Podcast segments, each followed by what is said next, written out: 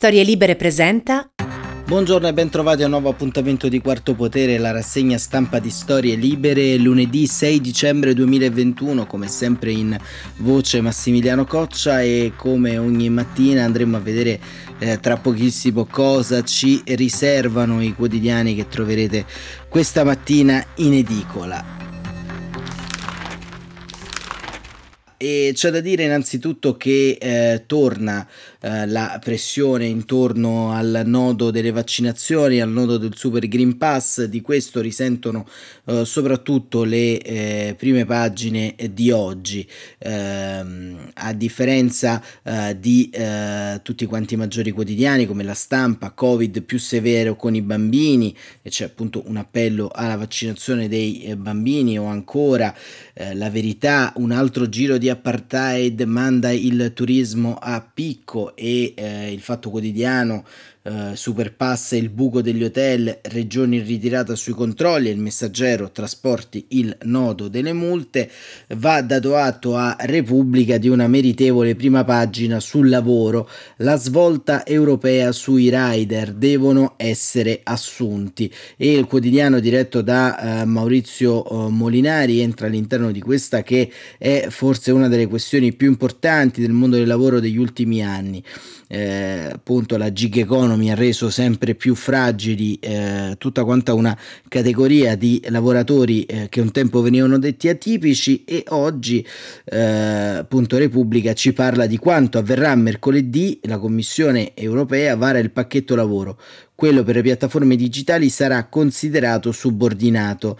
In Italia la pandemia ha raddoppiato gli invisibili, sono 1,5 milioni e eh, appunto dopodomani, scrive eh, Valentina Conte, la Commissione europea riconoscerà i rider e i lavoratori delle piattaforme digitali come subordinati, quindi dovranno essere assunti all'interno dei confini del lavoro dipendente.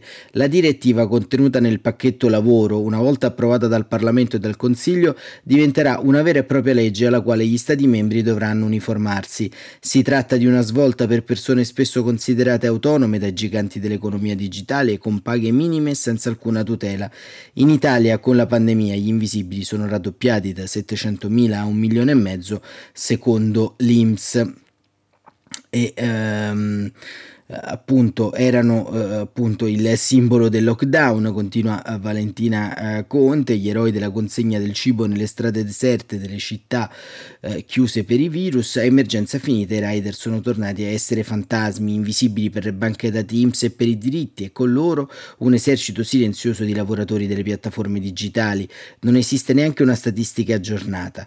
Partita come gig economy, l'economia del lavoretto via app, il secondo reddito per arrotondare e poi come sharing sharing economy, condivido quello che ho, la casa, l'auto, è diventata eh, eh, qualcosa di più eh, come gli youtuber e gli influencer tra eh, crowd worker e digital creator. Di fatto una parte rilevante del nostro mercato del lavoro non si può più ignorare e chiede che lo stesso, allo stesso tempo eh, ci sia giusta autonomia e giusti diritti. Lo dice l'affanno della giurisprudenza, interpretare le leggi fatte per uffici, orari e cartellini, un altro mondo. Lo dice la cronaca che racconta scene di ordinario capolarato digitale.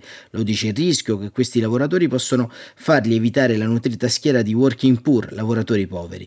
In Europa alcuni paesi hanno agito per governare l'algocrazia, il potere de- in mano all'algoritmo, partendo dai rider, dai rider, dagli autisti che dipendono dalle app per turni, prestazioni introiti, Germania, Francia e soprattutto Spagna hanno detto che quando il tuo capo è l'algoritmo, e questo ti cito tutto nella tua giornata lavorativa, allora non puoi essere un lavoratore autonomo, ma subordinato. Spetta all'azienda dimostrare il contrario.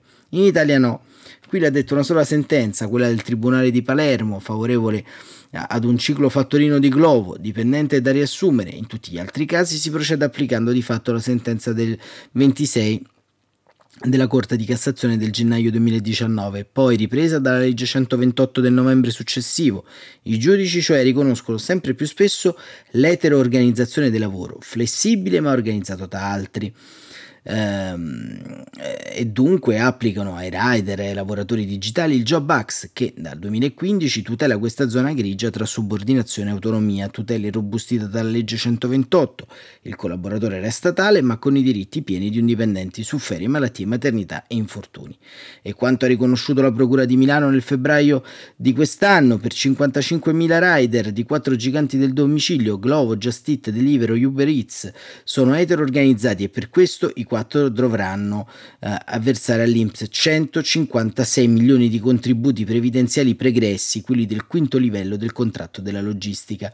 Il filone penale aveva portato la stessa procura a multare la società per 733 milioni per inadempimenti su salute e sicurezza, multa ridotta in questi giorni a 90.000 euro con l'impegno delle aziende ad adeguare le dotazioni dei lavoratori. Ed ecco questo diciamo è il eh, punto appunto eh, del, eh, di Repubblica con Valentina Conte, poi c'è anche un'intervista al giuslavorista Valerio De Stefano che dice se l'algoritmo ti comanda non puoi essere un eh, lavoratore autonomo. E questa notizia viene integrata appunto oltre le statistiche con eh, l'intenzione appunto eh, della Commissione europea con il commissario Nicola Schmidt, lussemburghese, responsabile di lavoro e politiche sociali che appunto appunto eh, vedrà questo stravolgimento, eh, il pacchetto della Commissione ha preso spunto, scrive Claudio Tito, dal modello già presente in Spagna e da molte sentenze che sono state emesse da diversi tribunali in giro per l'Europa. Il riconoscimento del lavoro subordinato infatti è avvenuto attraverso il contenzioso legale in Francia, Germania e appunto in Spagna. In Italia l'ha fatto il Tribunale di Palermo e la Cassazione ha fatto presente che il Job Act di fatto impedisce l'introduzione della subordinazione, ma stabilisce che vadano applicate a tutte queste nuove forme di lavoro tutte le tutele della subordinazione. Da mercoledì fino a quando non ci sarà il via libera di Parlamento e Consiglio, inevitabilmente si consumerà una vera e propria battaglia da parte dei giganti del web per provare a correggere questo impianto. L'orientamento, soprattutto dell'Europarlamento, è però eh, deciso a confermare l'impostazione Anzi, tutto è nato proprio da alcune risoluzioni approvate dagli eurodeputati. Nel pacchetto però non sarà presente solo questo intervento. L'altro corno è formato dal piano d'azione dell'economia sociale, è un complesso di misure per agevolare e favorire tutto il mondo del terzo settore e delle attività solidali, avrà una durata decennale e rappresenterà il pilastro sociale dell'Unione Europea. L'obiettivo è rimuovere gli ostacoli di natura legale e amministrativa che spesso rendono difficile, se non impossibile, queste attività sono compresi programmi di cooperazione e l'uso di progra- prodotti finanziari, a cominciare dai, cre- dai grants, ossia le sovvenzioni europee per finanziare l'universo dell'economia sociale. Così Claudio Tito. Questo significa che eh, noi ovviamente nei prossimi giorni saremo sommersi soprattutto a casa nostra, da profeti di sventura, cioè da coloro che eh, ci racconteranno che a questo punto le piattaforme abbandoneranno il nostro paese perché costrette a eh, pagare i eh, dipendenti. E così eh, diciamo è stato nelle altre volte dove appunto la retorica dei lavoretti la retorica eh, di un eh, diciamo di un eh, sostanzialmente di una eh, economia libera di mercato che però guarda caso è sempre libera con chi eh, poi eh, diciamo è storicamente è sfruttato e sottopagato. Lo abbiamo visto durante la pandemia eh, diciamo c'è tutto quanto un sistema ormai parallelo fatto di rider che di fatto svolge una funzione essenziale.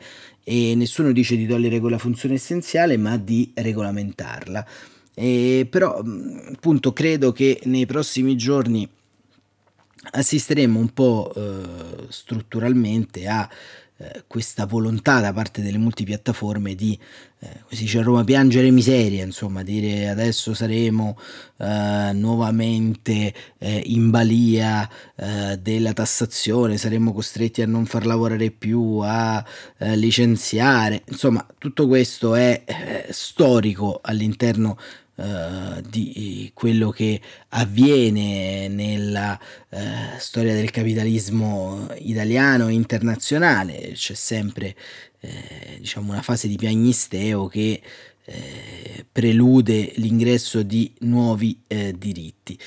Ma diciamo oggi è colpevolmente assente da tutta, da tutta la rassegna stampa eh, un anniversario a proposito di lavoro, il 6 dicembre del 2007 il rogo della ThyssenKrupp di Torino dove morirono sette operai, eh, storie libere e quarto potere, anche un po' per colmare questo vulnus informativo su una tragedia che non è solamente impressa nella storia ma è paradigmatica per molti aspetti proprio di natura legale legata uh, al mondo del lavoro, uh, diciamo, ha deciso di uh, fare uno speciale eh, che potrete ascoltare sempre nell'arco della mattinata sulle nostre piattaforme, che racconta appunto la storia del rogo della Thyssen tramite le parole di Antonio Boccuzzi, unico sopravvissuto a questa tragedia.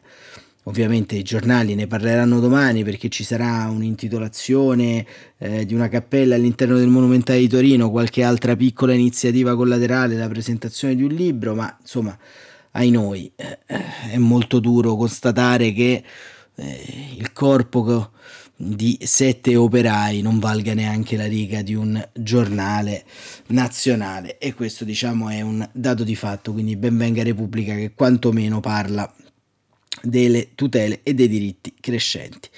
Ma andiamo avanti perché tra le tante notizie eh, ovviamente di oggi c'è eh, anche quella relativa al Green Pass, il Corriere della Sera eh, dà un eh, eh, protocollo molto ben strutturato con uno schema con tutto quanto quelle eh, che si può fare con il super green pass e, e, cosa non si può più fare con il semplice green pass.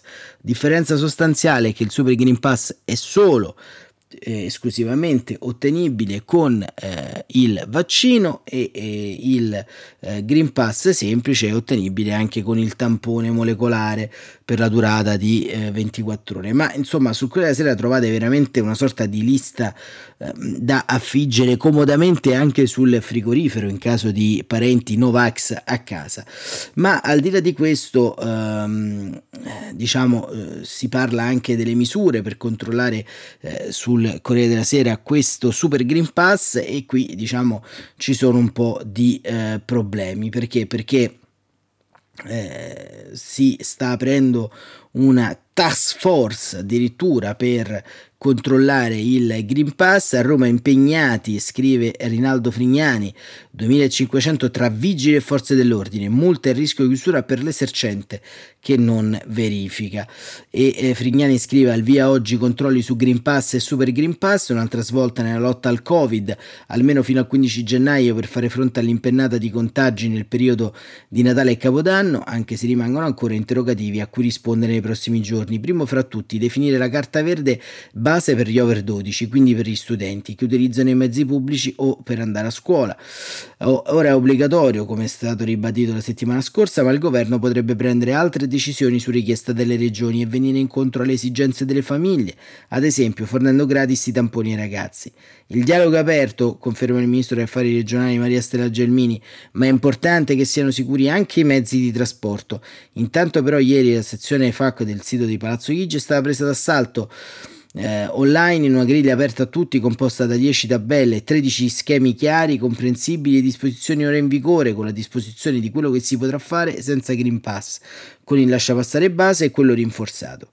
Quasi tutta l'Italia oggi è in zona bianca, fatta eccezione per il Friuli Venezia Giulia che è giallo da una settimana, mentre la provincia autonoma di Bolzano lo è da oggi, con il governo che avverte regioni e province possono adottare specifiche ulteriori disposizioni restrittive di carattere locale, a partire dall'obbligo di mascherine all'aperto, inserito fra gli accertamenti sul Green Pass, che oggi eh, impegneranno le forze dell'ordine con i controlli sui mezzi pubblici, in quanto già incaricati di pubblico servizio nonostante le ritrosie dei sindacati di categoria. Potranno chiedere l'intervento delle pattuglie in caso di necessità. L'orientamento è comunque quello di non far salire operatori su bus e tram, metro e treni locali, prediligendo controlli sui passeggeri in uscita, anche perché è più facile individuare gli evasori senza creare troppi disagi. Nei giorni scorsi il Viminale ha raccomandato verifiche serrate anticipate già all'ultimo fine settimana con inviti alla cittadinanza a rispettare le regole e gli esercenti a fare rispettare previste tensioni fra 400 e 1000 euro in caso di mancato controllo con chiusura fino a 10 giorni. Prefetti e questori hanno approntato piani che eh, debutteranno già all'alba. A Roma in campo una task force di 2500 fra poliziotti, carabinieri, finanzieri e vigili urbani divisi in due turni 8-14, 14-20 per verifiche in tutte le metro a campioni su bus ma anche in bar, ristoranti, centri commerciali, palestre, circoli sportivi. Per ora gli orari scoperti ma molto frequentati come le prime ore della mattinata e la prima serata in verifica affidata a pattuglie addette al controllo del territorio. Analogo Analoga iniziativa a Milano, Bologna, Firenze e Napoli. Per favorire queste operazioni è disponibile la versione aggiornata della verifica C19, l'app sviluppata dal Ministero della Salute che consente a tutti, non solo chi indossa una divisa, di accertare la validità della carta verde rinforzata necessaria per spettacoli, stadio, ristorazione al chiuso, discoteche, feste e cerimonie pubbliche. Così Rinaldo Frignani. E da questo articolo sembra anche forse imminente la cattura di Matteo Messina Denaro, visto l'impiego diciamo militare del controllo certamente giustificato da queste parti insomma si è, è anche a favore dell'obbligo vaccinale però insomma diciamo una retorica ehm, molto molto potente insomma in questo articolo di, di controllo del territorio stringente una tax force eh, questi insomma militari che controlleranno gente che sale gente che scende dagli autobus Uh, tutto questo però uh, drammaticamente non ha impedito uh, nella giornata di, di ieri un episodio eh, veramente terribile, tremendo, su un treno regionale eh, della tratta Trenord dove eh, una eh,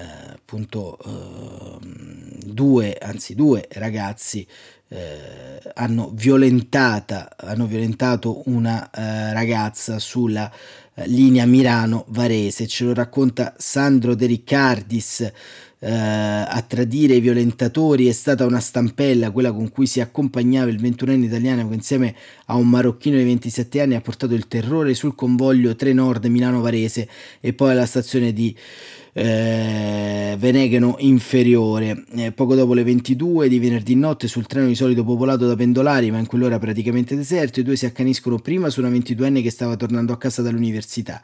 Il capotreno che entra nella carrozza mentre si avvicina li vede scappare, scendono quindi alla stazione successiva e pedinano una seconda ragazza, coetanea della prima, e cercano di replicare l'aggressione sessuale anche su di lei. Prima che la giovane riesca a fuggire e a mettersi in salvo. Una notte di pura follia, una violenza animalesca, mancano poche fermate fermate per casa quando nello scompartimento la ragazza si ritrova a viaggiare da sola. I due aggressori la accerchiano, poi uno la immobilizza e l'altro abusa di lei. Prima di fuggire le rubano il portafoglio con pochi soldi e i documenti, mentre la studentessa in stato di shock cerca di dare l'allarme, puntano l'altra giovane, la vedono scendere, la circondano, iniziano a toccarla, stanno per bloccarla quando lei riesce a divincolarsi e a scappare. Scattano subito le indagini. Gli investigatori della squadra mobile Varese, guidati dal vicequestore Silvia Elena Passoni, raccolgono le testimonianze delle due studentesse e lavorano su telecamere e tabulati telefonici. I carabinieri della compagnia di Saronno intervengono in stazione sul secondo tentativo di violenza e cercano i testimoni intorno alla sala d'aspetto alle strade vicine. Le descrizioni dei volti degli aggressori finiscono in due identikit molto precisi che indirizzano subito le indagini, ma a tradire i due violentatori è il particolare riferito dalle vittime, della stampella con cui si muove il ragazzo italiano con problemi a una gamba. È il classico colpo di fortuna, beh, insomma che spesso dà la svolta alle indagini. Il dettaglio che richiama l'attenzione dei carabinieri di Tradate durante un intervento di routine. Chiamati nella notte da un residente disturbato dagli schiamazzi che arrivano da un appartamento vicino, i militari notano nell'abitazione questo ragazzo con la stampella e lo collegano ai fatti di poche ore prima. Sarà poi il riconoscimento delle vittime e il suo volto nei video delle telecamere a non lasciare dubbi agli investigatori. Il PM della Procura di Varese, Lorenzo Dalla Palma, coordinato dal procuratore capo Daniela Borgonovo, emette un decreto di fermo per l'italiano, residente a Tradate, e per il magorrocchino, irregolare e senza fissa dimora. I due sono accusati ora di violenza sessuale di gruppo e rapina per l'episodio sul treno e violenza sessuale per la seconda aggressione. Accuse che si aggiungono ai precedenti per droga e rissa che gravano già nei curriculum criminali della coppia, fermata in altri casi anche armata di coltello. Per questo gli inquirenti non escludono che i due siano responsabili di altre aggressioni fino agli ultimi giorni, anche se non gravi come quella brutale sul treno dei pendolari. Che dire, eh, questa è una notizia a mio avviso drammatica, avete sentito la dinamica di questo stupro e dell'altro tentato stupro. Praticamente eh, eh, non c'è nessun dispositivo in grado eh, per una donna, per una ragazza che si trova su un mezzo di trasporto pubblico di eh, in caso eh, di eh, appunto solitudine nel convoglio di bloccare, avvertire un segnale d'allarme, nulla. Ma soprattutto questo rimarca ancora una volta quanto il problema, diciamo, della violenza sessuale, della violenza sulle donne sia un problema strettamente maschile. In questo paese, come dimostrano questi fatti di cronaca e in questo, diciamo, continente anche purtroppo, in questo mondo, non si è liberi di andare eh, a prendere un treno e ritornare a casa dopo una certa ora. Ditemi voi se tutto questo è normale, se tutto questo è civile, se tutto questo non è il concatenarsi di tanti comportamenti e azioni pubbliche che abbiamo raccontato nei eh, giorni anche seguenti. E eh, passiamo eh, alla stampa perché eh, sulla stampa c'è invece eh, raccontato, c'è un po' in tutti i giornali, ma insomma eh, scegliamo il reportage di Domenico Agasso per raccontare il viaggio pastorale del Papa che eh, sta compiendo in questi giorni a Cipro e in Grecia. Il Papa è ritornato a Lesbo che ricordate era stata già oggetto di una prima visita drammatica pastorale nel pieno della eh, crisi migratoria tra eh, Grecia e Turchia con i profughi siriani e Domenico Agasso ci racconta il Santo Padre in visita appunto nell'isola greca. Francesco alla fine dell'Europa, è così il titolo del reportage di Domenico Agasso. In mezzo ai rifugiati di Lesbo, tra container, tendoni e bimbi senza giochi che guardano nel vuoto, il Papa lancia un monito duro, disperato ma non rassegnato ai potenti della terra. Vi prego, fermiamo questo naufragio di civiltà. È un problema che riguarda tutto il mondo. Bisogna abbattere l'indifferenza che uccide, il cinico disinteresse che con guanti di velluto condanna a morte chi sta ai margini. E poi troviamo il coraggio di vergognarci davanti ai volti dei bambini interpellano le nostre coscienze e ci chiedono quale mondo volete darci. Prima del discorso pubblico appena entrato um, nel uh, Reception and Identification Center alle porte di uh, Mitilene ripulito da sporcizie e rifiuti per farlo luccicare un po' davanti al pontefice, accusa un passante, Francesco vuole scendere dalla, 500, dalla Fiat 500 che usa in questo viaggio eh, in Cipro e Grecia.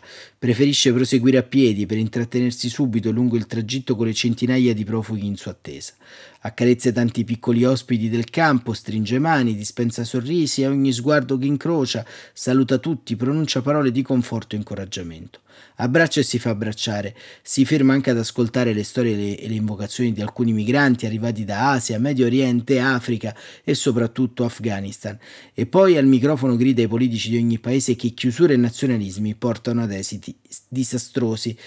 Bergoglio, ricorda Agasso, è a Lesbo per la seconda volta dopo la precedente del 2016, va nell'area attrezzata per l'accoglienza che ha sostituito il famigerato campo di Moria distrutto da un incendio nel 2020.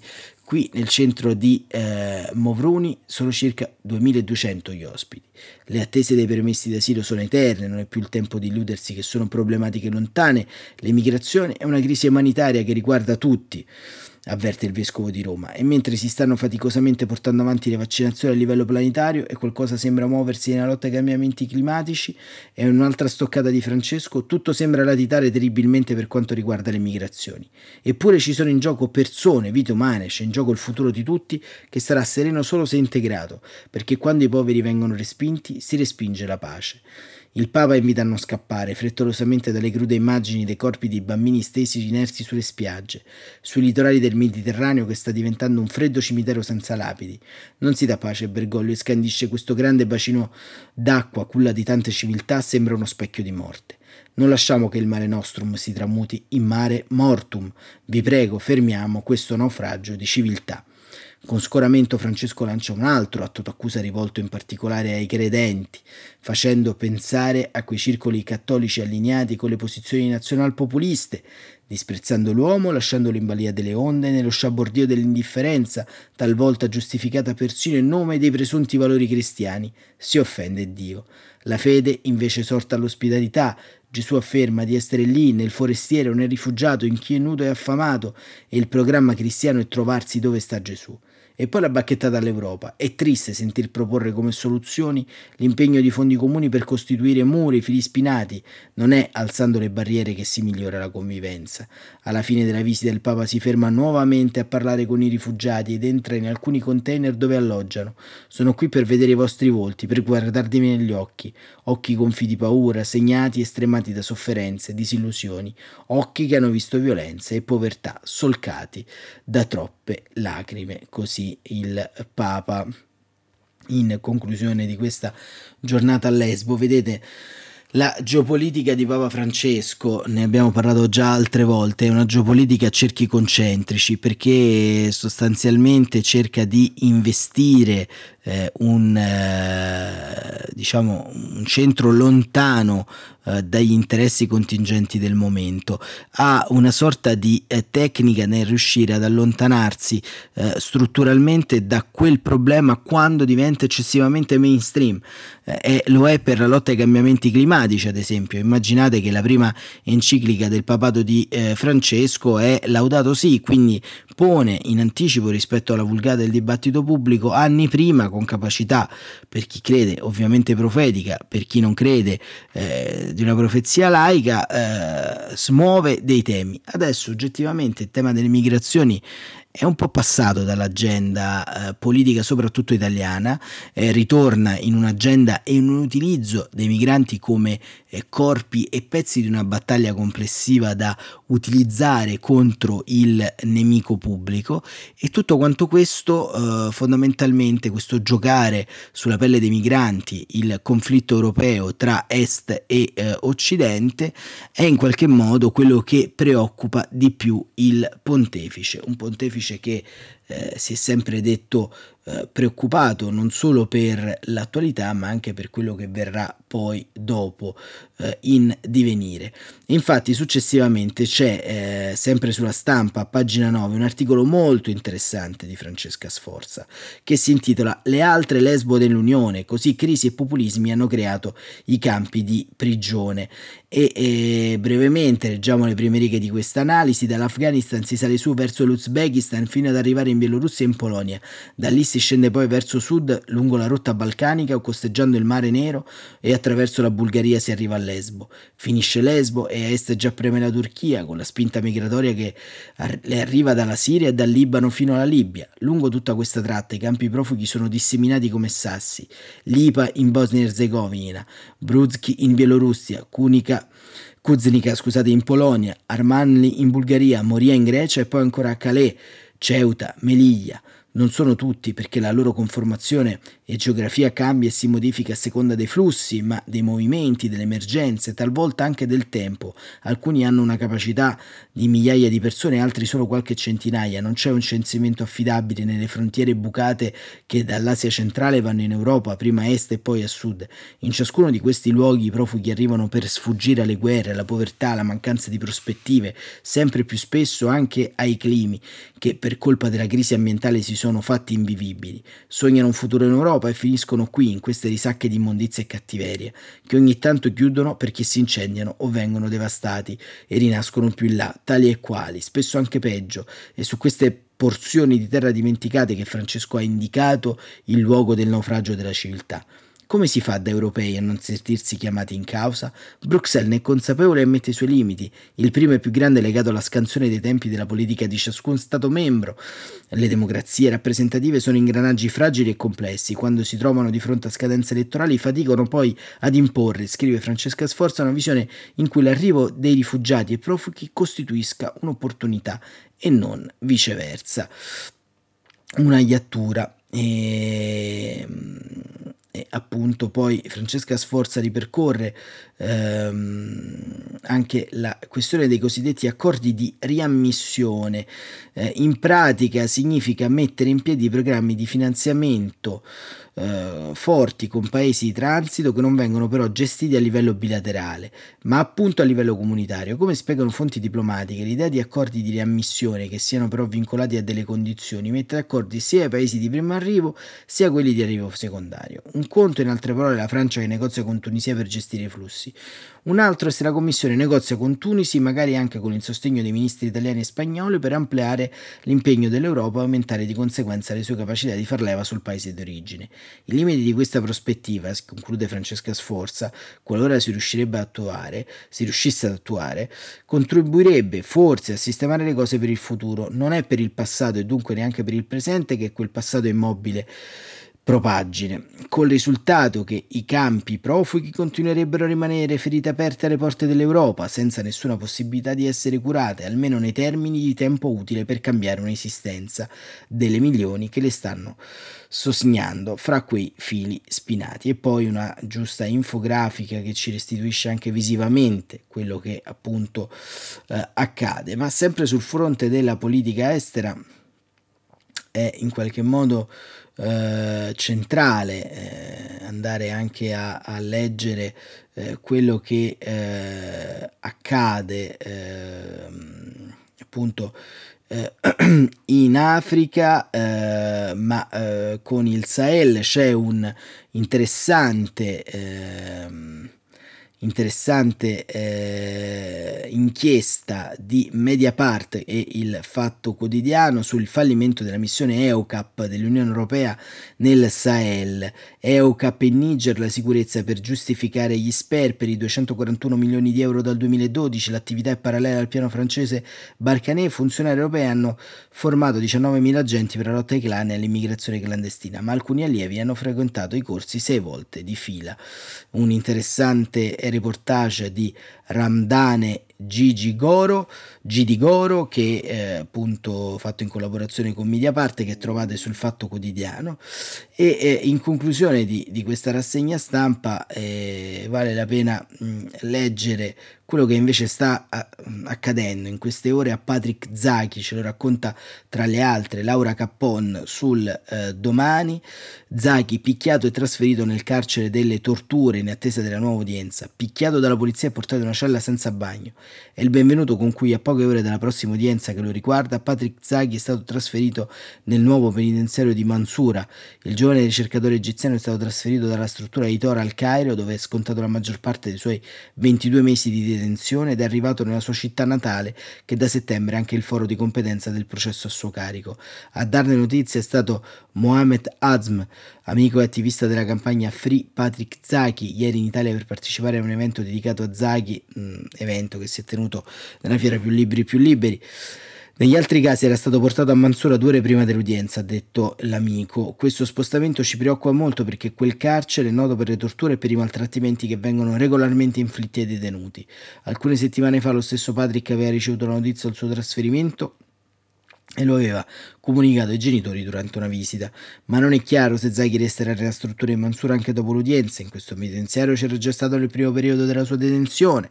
Secondo la prassi del sistema carcerario egiziano, dopo il trasferimento i detenuti non possono mandare lettere né ricevere visite, un altro aspetto che preoccupa famiglie e avvocati. La prossima udienza è domani, l'ultima si è tenuta il 28 settembre il giudice aveva accolto la richiesta della difesa di rinviare la seduta affinché gli avvocati avessero più tempo per esaminare le carte del processo. Ciò che i legali non potevano immaginare però che l'udienza venisse sfissata così in avanti nel tempo. Anche per questo, prevedere cosa succederà nel tribunale per i reati di Mansura resta quasi impossibile. Zaghi è stato rinviato a giudizio con delle prove che sono state inserite agli inquirenti del suo fascicolo solo poche settimane prima del provvedimento che accusa il giovane di diffusione di notizie false e diffusione di terrore tra la popolazione. I dieci post di Facebook non sono entrati nel processo e potrebbero tramutarsi in un nuovo rinvio a giudizio, insieme alle accuse di terrorismo che per il momento non rientrano nel dibattimento. La difesa di Zaghi non può fare altro che continuare a studiare le le carte cercando di capire perché tutti i tentativi per rilasciare il giovane studente del Master in Gender Studies non sono, sono andati falliti. Secondo il codice penale egiziano, il rinvio al tribunale per i reati minori avrebbe comportato un limite massimo di carcerazione preventiva di 18 mesi, limite che il detenuto Zaghi ha già superato da 4 mesi. Così Laura Cappon su domani e, e, vale anche la pena ricordare che c'è una richiesta di cittadinanza italiana a Patrick Zaghi che giace chissà su quale scrivania di Palazzo Chigi.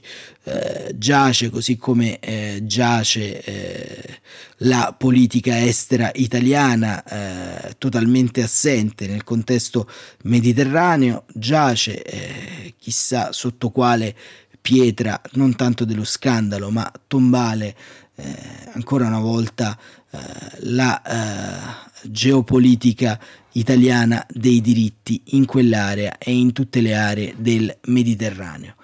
Staremo a vedere che cosa accadrà a Patrick Zaghi, speriamo di poterne dare notizia già nella rassegna stampa di domani e speriamo di potervi dare la notizia di un suo ritorno a casa. Purtroppo non ci facciamo illusioni non ci facciamo neanche illusioni perché la campagna di mobilitazione dell'opinione pubblica, ovviamente così come per tutti gli altri casi similari, è, è pressoché residuale e si basa sempre sulle stesse fonti.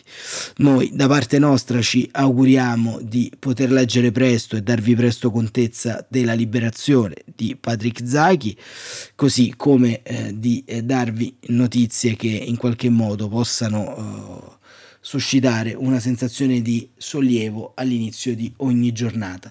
Non appaiono ancora tempi eh, buoni per fare questo, ma insomma eh, non possiamo far altro che aspettare, sperare, leggere e cercare di capire questo mondo.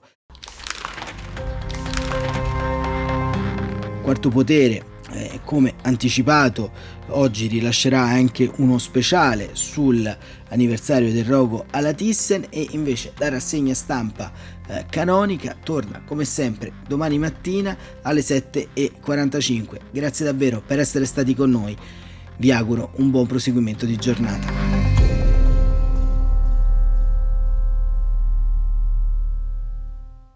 Una produzione storielibere.fm di Gianandrea Cerone e Rossana De Michele.